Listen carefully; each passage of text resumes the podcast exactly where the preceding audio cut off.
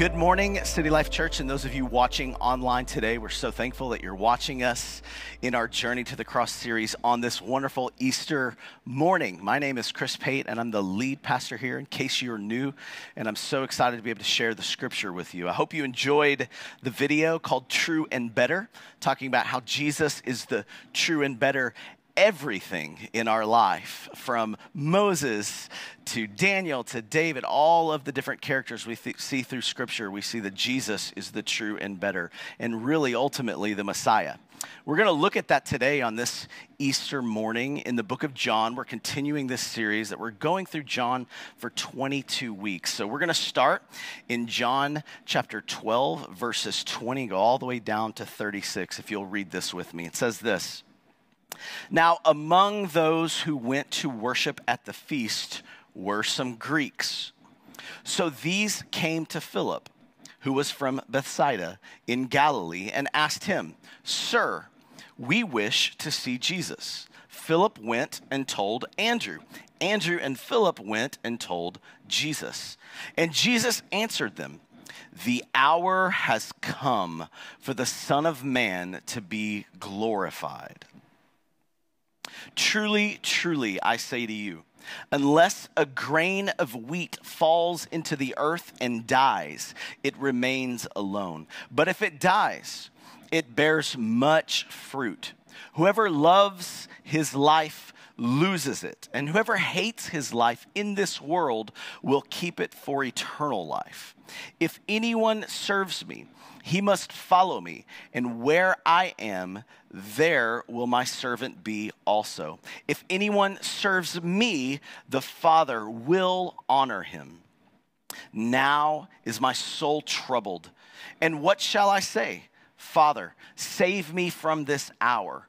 But for this purpose, I have come to this hour. Father, glorify your name.' Then a voice came from heaven, 'I have glorified it, and I will glorify it again.' The crowd that stood there and heard it said that it had said that it had thundered. Others said, 'An angel has spoken to him.' Jesus answered, 'This voice has come for your sake, not mine.'" Verse thirty-one. "Now is the judgment of this world. Now will the ruler of this world be cast out. And I, when I am lifted up from the earth, will draw all people to myself." He said this to show by what kind of death he was going to die. So the crowd answered him, "We have heard from the law that the Christ remains forever. How can you say that the Son of Man must be lifted up? Who is this Son of Man?" Verse thirty-five. "So Jesus said to them, 'The light is among you for a little while longer. While you have the light, lest darkness overtake you. The one who walks in the darkness does not know where he is going. While you have the light, believe in the light, that you may become sons of light.' When Jesus had said these things, he departed and hid himself from them." There's a lot in these roughly sixteen verses here, and I just want to paint the picture really quick. So first of all, we see from last week, as we're going in order in the book of John, Jesus comes in on this donkey or young colt, and everybody is screaming, "Hosanna, Hosanna," praising him, throwing palm branches, really declaring him the king. And in their Zionistic kind of way, waiting for him to really bring the kind of peace that only can come through war. They're believing at this time that he is the king and he's going to overthrow Rome. Now, Now, in the midst of all that hubbub and everybody's excited and everything, he gets this um, uh, interview, this, this uh, news report from Philip and Andrew that some Greeks or some Gentiles, not Jewish people, but, but Gentiles that were probably converting uh, to Judaism and going to the temple and getting ready for this great feast, but they've heard about Jesus as well. Now, prior to this, Jesus has gone to Gentile areas and has ministered here, here and there, briefly, quickly, and then had to leave quickly because his main goal was the children of Israel, he would say, or those specific sheep. But this is the first time any Gentiles, any outsiders, anybody's outside of Israel and the beliefs of Judaism really came to Jesus and said, hey, we are seeking you out. We want to know more about you. We keep hearing all of these things that are happening. We want to talk with you. And so Philip and Andrew take that to Jesus. And Jesus' first words is so interesting. He doesn't immediately just praise God or this is awesome. I mean, he goes right into, now is my hour. If you've followed along at all in Jesus' life, he would use this term, my hour. In fact, the scripture would use this a lot, the hour. And it's talking about an hour of death, an hour of even judgment coming. And before he would say, my hour is not yet, my time is not yet. And this moment, he says, now's the time. Something about the Gentiles now seeking him, let him know and reassuring him that, yes, it's time. I'm heading to my death. Now, we know this is about six days before the cross still. And this day, Easter, that we celebrate the resurrection, in our text today, we're going to look how Jesus talks about his death, but also his resurrection and what it's going to bring. He prophesies what's going to happen to him. He knows where he's headed. And so I really want to pull out three things for us today out of this scripture when there's a lot we could talk about. The first thing I want to, I want to pull out is the cross brings judgment on the world's systems. The second thing is Jesus's humiliating death allows and draws us to humble ourselves. And then finally, number three, we're going to talk about sharing in his death means also sharing in his glory. So number one, the cross brings judgment on the world's system. In verse thirty-one, Jesus, as soon as he heard about these Greeks coming after him, these Gentiles seeking him, he says this, the first thing, now is the judgment of the world. Now the ruler of this world will be cast out. When, when he knows he's being sought out, he's, he's going, it's time. This is where we're heading. And what we see is Jesus automatically goes to the place of judgment. Now, when we think of very popular verses today, like John three sixteen, for God so loved the world that he gave his only son. We, we don't see a, a judgment there yet in that verse. Um, later it talks about it, but why now all of a sudden is Jesus talking about now is the judgment of the world and the ruler of this world will be cast out. The great enemy of this world will be cast out. I think at the time they would think, oh, here we go. We're going to fight Rome. And he's thinking of the Satan. He's thinking of the enemy, the adversary that he's going to cast out. But he immediately goes into, not now it's time for me to love the world, but for me to judge the world. What kind of judgment is he bringing to the world?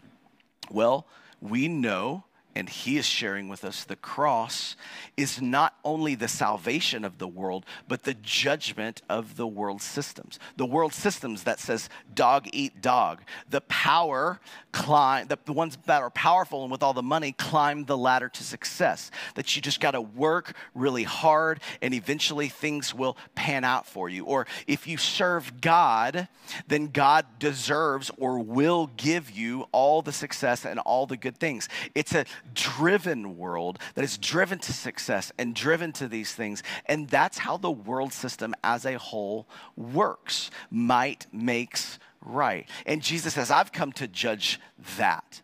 The very idea of the cross, this thing that is meant to Uh, be a penalty for sin and death. But really, beyond what we know Jesus is going to do, was a spectacle to raise someone on a cross and kill them that way, was to make them a public spectacle for all to see. This is what happens when you come against our power. This is what happens when you come against Rome and our authority.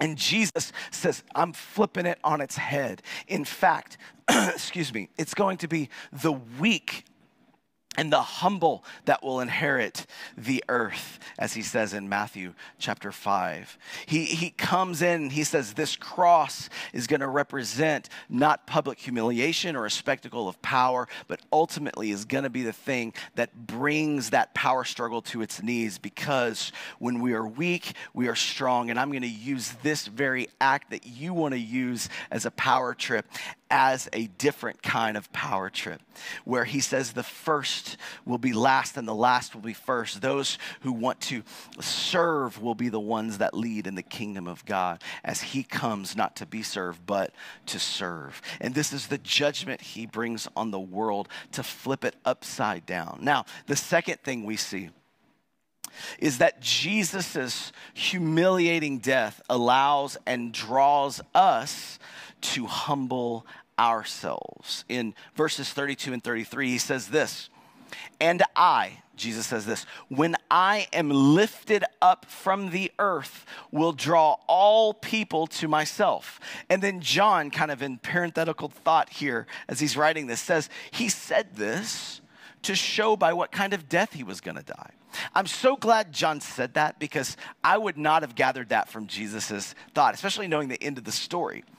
I would think Jesus is saying this, if you lift me up, I, once I'm lifted up, I'm going to draw people to myself. I would have thought he's thinking about the ascension, when he gets lifted back up to heaven, or all of a sudden he's flying to heaven. Of course, people are going to look at that and go, oh, bow, okay, he's, I'm, I'm yours, because I'm seeing your power. You're flying. You're going to heaven. You're being lifted up. And yet John says it's not about his ascension here. This is talking about the cross, literally being lifted and hoisted upon a cross. He says that's the thing that's going to draw all men to himself.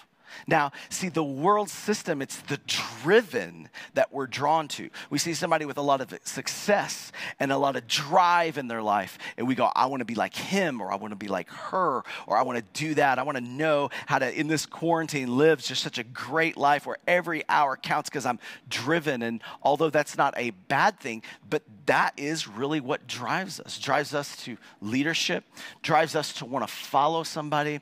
And yet Jesus says, the way I'm going to draw all men is by the cross, by being lifted up upon this thing. In other words, every person, upon hearing who Jesus was, his miraculous gifting, his compassion, his leadership, his stance in the, in the face of death, and seeing him willingly going to a cross, to be cursed on this cross, seeing how he even acts on this cross, where he's forgiving people, where he's crying out to God in prayer, where he says things like, don't cast these sins upon them. They don't know what they're doing, God.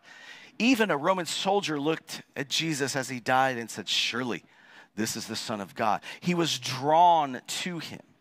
And all of the disciples, something about Jesus, and not only his power and authority and words and teaching, but his way, the way he dealt with suffering and pain, drew people to him. And it's the same weakness on a cross. He says, when I'm lifted up on that cross, that's going to draw people, because there's something about that profound strength in weakness, this act of the cross, that's going to make men and women alike be drawn to this type of leader, this type of humble leader. And it's going to make us want to humble ourselves as well.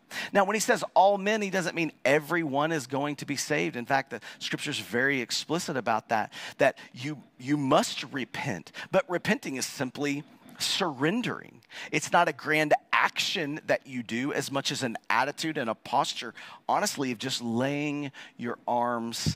down. And it's watching Jesus lay himself down on that cross that's going to draw us to want to do the same. It's a beautiful picture and a reverse of how we think. In fact, I would think Jesus would want to tell us, you're not a Christian if you're driven to Jesus. You're only a Christian if you're drawn to Jesus. Here's the difference. Some people Maybe you've heard about hell or, or watched a movie and Judgment Day came, or maybe, you know, you've talked to your kids about heaven and hell, and hey, uh, you don't want to go to hell where mommy and daddy aren't, and it drove them to fear. That, that drivenness to being afraid of hell or going somewhere without mommy and daddy and not going to this heaven place, listen, that is not what saves you. It's not how driven you are or trying to drive someone into the presence of God, God, but how drawn you are by him. He will draw you, and he promises this. Only those who are drawn by his Spirit first can receive him. Now, number three, the third thing we see in this is that sharing in his death means sharing in his glory. He said this, if you believe and are drawn to me, he said this at the end, God, as he honors me, he's going to be glorified, but he will also honor your belief. Now, we we. don't talk about this word honor very much. Maybe honor society. My, one of my kids is in National Junior Honor Society. And so it's like we, when we think of honor, we think of this um, idea of just being uplifted and looking good. But in, in this connotation and in Jewish understanding of honoring, when you are being honored, you are being positioned in the same place as those before you. So you think of like the, uh, the Hall of Fame right now, um, Kobe Bryant going to the Basketball Hall of Fame, being inducted into this, and, and others, this upcoming thing. They are being honored into this, and they are being now associated with all of the other greatest athletes. And so you see their name, and you see now they are honored, they are highly, they are a part of this grand association, which gets them into different areas, different places because of their stature. When Jesus says, this cross, when you believe on it and what I've done, and that I will be raised again, you are also coming into an association that I will honor you. My action now becomes your action. Your sin becomes mine, and my righteousness becomes yours in this imputation. As he used this word earlier, a seed must fall to the ground and die, and then it produces great fruit. He's saying, I am the first seed that will fall all the way down and die, and it's going to produce more seed out of it, and that's you and me and those who believe. He says, you will now be honored. In fact, in Second Corinthians five twenty-one, Paul piggybacks off this idea, and he says this, God made him, this is Jesus, who had no sin, to be sin for us, so that in him we might become the righteousness of God. Did you hear that? What does this mean? It means when I believe on him, he takes on my sin. He dies to my sin and resurrects, giving me now new life, giving me now his righteousness. So now, just like that Hall of Fame example, I am honored with him. Now, he is worshiped. He is God, fully God, fully man. But I am honored with him, so my sins don't count anymore. Today, do you understand and know what Jesus has done in his death, burial, and resurrection? That it's not just his thing and something, yeah, some might say, I, I, I believe in God. I just, I believe that there's a God out there and he's going to do all these great things and he loves me, yeah, yeah, yeah. But, you know, I don't know about that cross stuff. I don't know what that has to do with me. That's like believing in gravity and, and knowing the effects of it, but it doesn't really change my life necessarily right now. See, the idea of Easter and the death, burial, and resurrection of Jesus does change everything. It's not just an idea that you can believe. It's something you now must live through repentance and trusting that his righteousness is now associated and you are honored with him. So you don't have to today walk in guilt and shame. He's taken care of your sins. And you can walk in this comfort and knowledge and knowing you can go directly to God because he looks at you and he sees Jesus when you believe on him and repent and turn to him in all that you do. I think there's no greater way to say this than in one of my favorite books by C S Lewis. Many of you know I love C S Lewis, and I'm going to give you the longest quote I've ever done in church. But C S Lewis says this so beautifully in chapter four of Mere Christianity, which we'll be studying this fall. And this chapter is called The Perfect Penitent, and it says this. Follow along with me. We are told that Christ was killed for us, that his death has washed out our sins, and that by dying, he disabled death itself. That is the formula. That is Christianity. That is what has to be believed. Any theories we build up as to how Christ's death did all this are, in my view, quite secondary. Mere plans or diagrams to be left alone if they do not help us, and even if they do help us, not to be confused with the thing itself. All the same, some of these theories are worth looking at. The one theory most people have heard is the one about our being let off because Christ volunteered to bear our punishment instead of us. Now, on the face of it, that is a very silly theory. If God was prepared to let us off, why on earth did he not do so? And what possible point could there be in punishing an innocent person instead? None at all that I can see, if you are thinking of punishment in the police court sense. On the other hand, if you think of a debt, there is plenty of point in a person who has some assets paying it on behalf of someone who has not. Or if you take paying the penalty, not in the sense of being punished, but in the more general sense of footing the bill, then of course it is a matter of common experience that when one person has got himself into a hole, the trouble of getting him out usually falls on a kind of friend. Now, what was the sort of hole man had gotten himself into? He had tried to set up on his own, to behave as if he belonged to himself. In other words, fallen man is not simply an imperfect creature who needs improvements. He is a rebel who must lay down his arms. Laying down your arms, surrendering, saying you are sorry, realizing that you have been on the wrong track and getting ready to start life over again from the ground floor. That is the only way out of a hole. This process of surrender, this movement full speed astern, is what Christians call repentance. Now, repentance is no fun at all. It is something much harder than merely eating humble pie. It means unlearning all the self-conceit and self-will that we have been training ourselves into for thousands of years. It means undergoing a kind of death. In fact, it needs a good man to repent. And here's the catch. Only a bad person needs to repent. Only a good person can repent perfectly. The worse you are, the more you need it, and the less you can do it. The only person who could do it perfectly would be a perfect person, and he would not need it. Remember, this repentance, this willing submission to humiliation and a kind of death is not something God demands of you before he will take you back, and which he could just let you off if he chose. It is simply a description of what going back to him is like. If you ask God to take you back without it, you are really asking him to let you go back without going back. It cannot happen. Very well then. We must go through with it.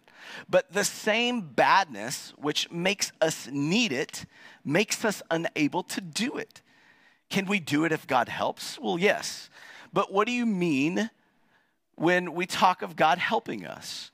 We mean God putting into us a bit of himself, so to speak. He lends us a little of his reasoning powers, and that is how we think. He puts a little of his love into us, and that is how we love one another. When you teach a child writing, you hold its hand while it forms the letters. That is, it forms the letters because you are forming them. We love and reason because God loves and reasons and holds our hand while we do it. Now, if we had not fallen, that would all be plain sailing. But unfortunately, we now need God's help in order to do something which God, in his own nature, never does at all. To surrender, to suffer, to submit, to die. Nothing in God's nature corresponds to this process at all. So that the one road for which we now need God's leadership most of all is a road God, in his own nature, has never walked. God can share only what he has. This thing in his own nature, he has not. But supposing God became a man. Suppose our human nature, which can suffer and die, was amalgamated into God's nature in one person, then that person could help us. He could surrender his will and suffer and die because he was man. And he could do it perfectly because he was God. You and I can go through this process only if God does it in us. But God can do it only if he becomes a man. Our attempts at this dying will succeed only if we men share in God's dying, just as our thinking can succeed only because it is a drop out of the ocean of his intelligence. But we cannot share God's dying unless God dies, and he cannot die except by being a man. That is the sense in which he pays our debt and suffers for us what he himself need not suffer at all. Brilliant words on why Jesus, as fully God and man, had to be that seed that died, so that now we also die and surrender to ourselves, because now God has suffered for us and we can now be honored in him. Here's the deal. Only the cross shows you a God so holy he had to die, and so loving he was glad to die. Only the cross and the resurrection shows us that. No other thing, no other philosophy or idea. Only God becoming man and suffering and dying for us. This is what we celebrate today. We celebrate you no longer have to live under judgment, shame, and guilt, and condemnation, because Jesus was judged, was shamed, became guilty although he knew no sin, became sin, covered us, and allowed death to be defeated through his death. No longer are we in our sin and death as we trust in the one who gave his life for us. I hope today you're seeing and experiencing that power, that truth. And you might not know it or sense it. You might say, I still feel shame. Well, that's what the cross is. It's a reminder that he took it. And as we gaze upon him, we're drawn to him. And it makes us draw nearer and nearer and nearer till our heart believes. And we can't do anything but praise God. And now, listen, we don't just fight sin and death. We walk in victory and life through repenting and changing the way we think into knowing we are free because of what Jesus did. His cross, his blood was enough for you and me. Will you pray with me this morning? Father, I thank you for your cross and for your triumph over death and the grave. Lord, thank you for the reminder today, this Easter Sunday, God, that we do not have to walk in fear anymore, that the veil has been torn, that we can boldly come before your throne as we trust and believe on you, as we lay our arms down. Not just say, hey, I'm sorry, forgive me, but literally as a rebel, I lay myself down and say, I surrender to you and what you've done. And you said you will draw us and we will be lifted back up the same way that seed falls and you died and produced much fruit. As we die to ourselves and surrender to our way, our drivenness, and are drawn to you, God, you will allow us to bear your fruit and your righteousness as you honor and lift us up as well, seated in heavenly places with Christ Jesus, as your word says. If you're here today and you you don't know Jesus, you've never walked in this kind of freedom and love, know today he loves you and he has made a way for you to know him, for you to get rid of sin and guilt and death, and come into a relationship. Christianity is about relationship, not just rules.